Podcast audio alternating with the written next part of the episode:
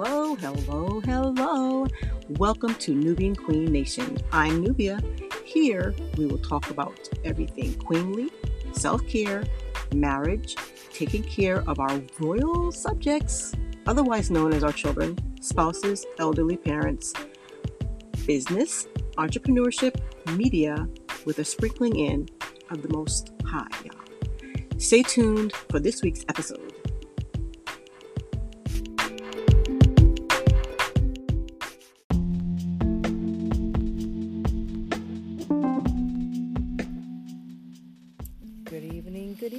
Hello, hello. So, this is Nubian Queen, Nubian Queen Nation.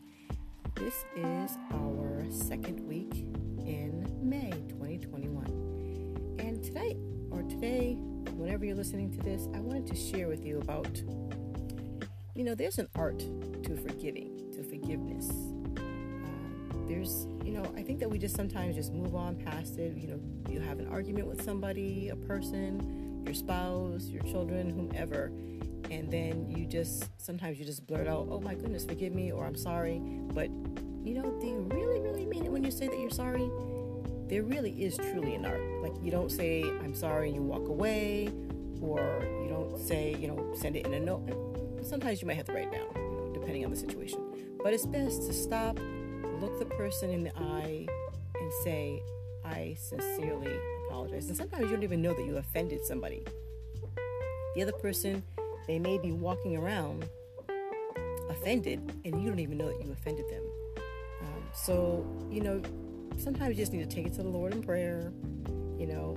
But if you're walking around for years and years with a bitterness in your heart, thinking that the other person knows that you offended them, oh my goodness, that's that's a terrible, terrible thing. You need to just let it go and shake it off. And I know I'm making it sound a lot easier than it really is, but that subject came to me because my husband and I have been reading for the past couple of months a book by Tony Evans. And if you don't know who he is, you need to go and Google him. Uh, Tony Evans. And the book is called Kingdom Marriage. And he has several books. This one's out by um, Focus on the Family. His daughter is actually Priscilla Shirer. So if any of you saw the movie on uh, Prayer Warrior, I believe, or Prayer, Prayer Warrior, something about getting in the closet and praying. I can't remember the exact uh, words. I'll have to put that in the show notes. But uh, so we're actually on chapter nine, and the, chapter nine was talking about restoration. And anything that are the tips that are in this chapter, actually, this whole book is full of scripture and just wisdom, just wisdom, wisdom, um, can be applied to any relationship. It doesn't have to be husband and wife, it can be children, co workers, anybody, any, any person. Um, so restoration is this chapter. And my goodness, like I said, I, I'm not just picking out this one chapter, but when they start talking about forgiveness, I'll just share like five tips. But the highlights um, so far from this chapter uh, don't leave your spouse in a state of not knowing whether you will address the conflict in anger you are feeling later.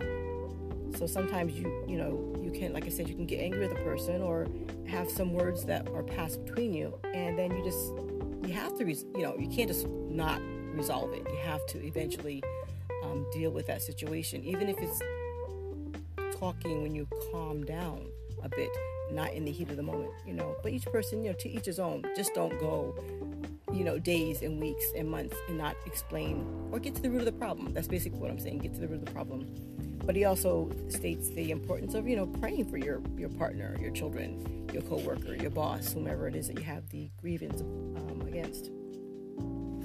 Another um, thing that stands out is that he has kind of highlighted is when the wounds in your hearts are left untreated, they rot, thus producing residual pain in other areas of our lives.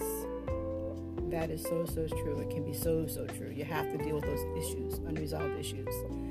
And another highlight is the arguments become so toxic and volatile in their language and tone that they're that they produce no good but drive a deeper wedge of division into the marriage.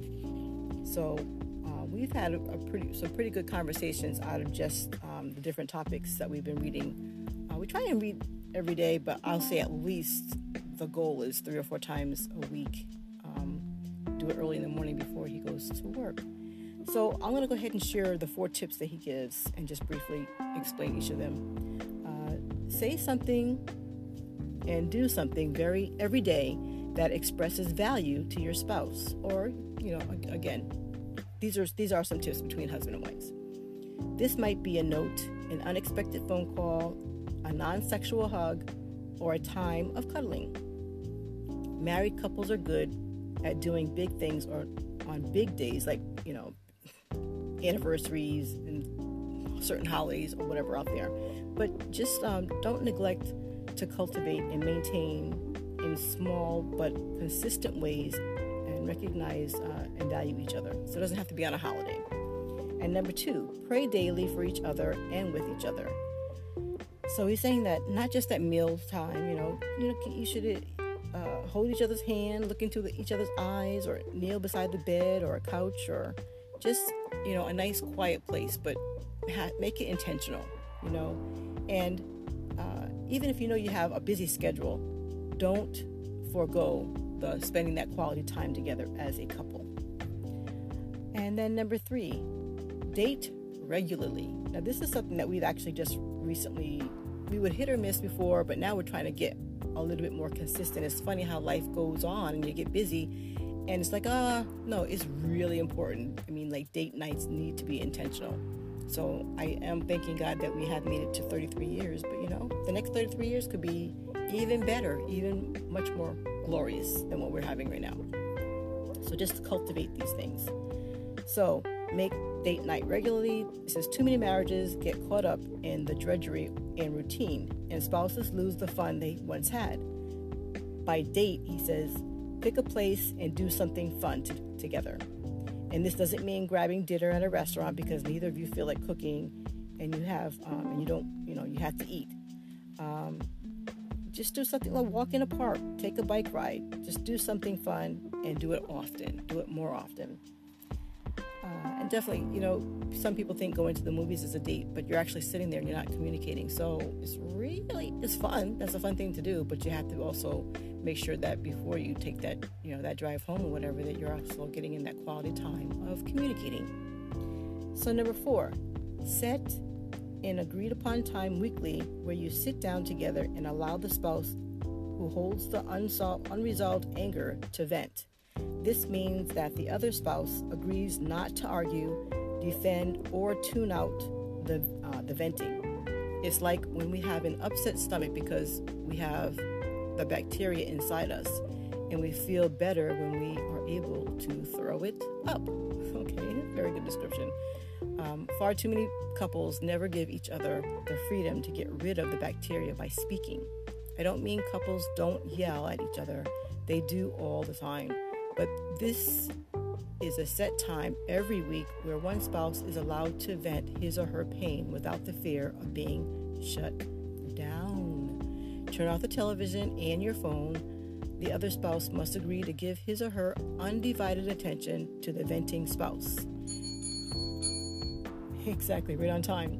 If nagging is a problem in your marriage, this will solve it because when you agree to listen, the spouse who is venting also agrees not to bring up these issues during the week unless something is time sensitive.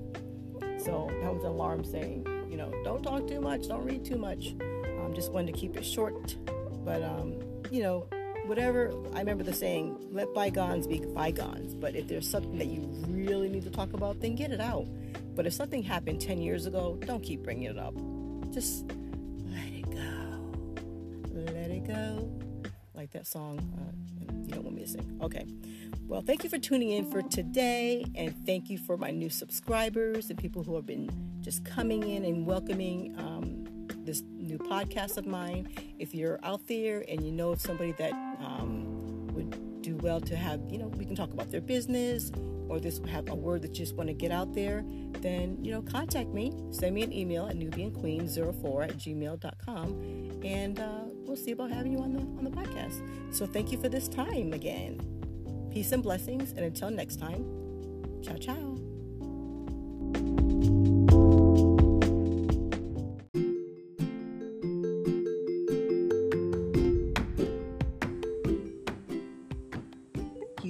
Much for joining us today at Nubian Queen Nation. Come back and join us again in two weeks. Better yet, subscribe, like, and leave a comment. And if you would, please share this with a friend. Peace and blessings. Love ya, Nubia.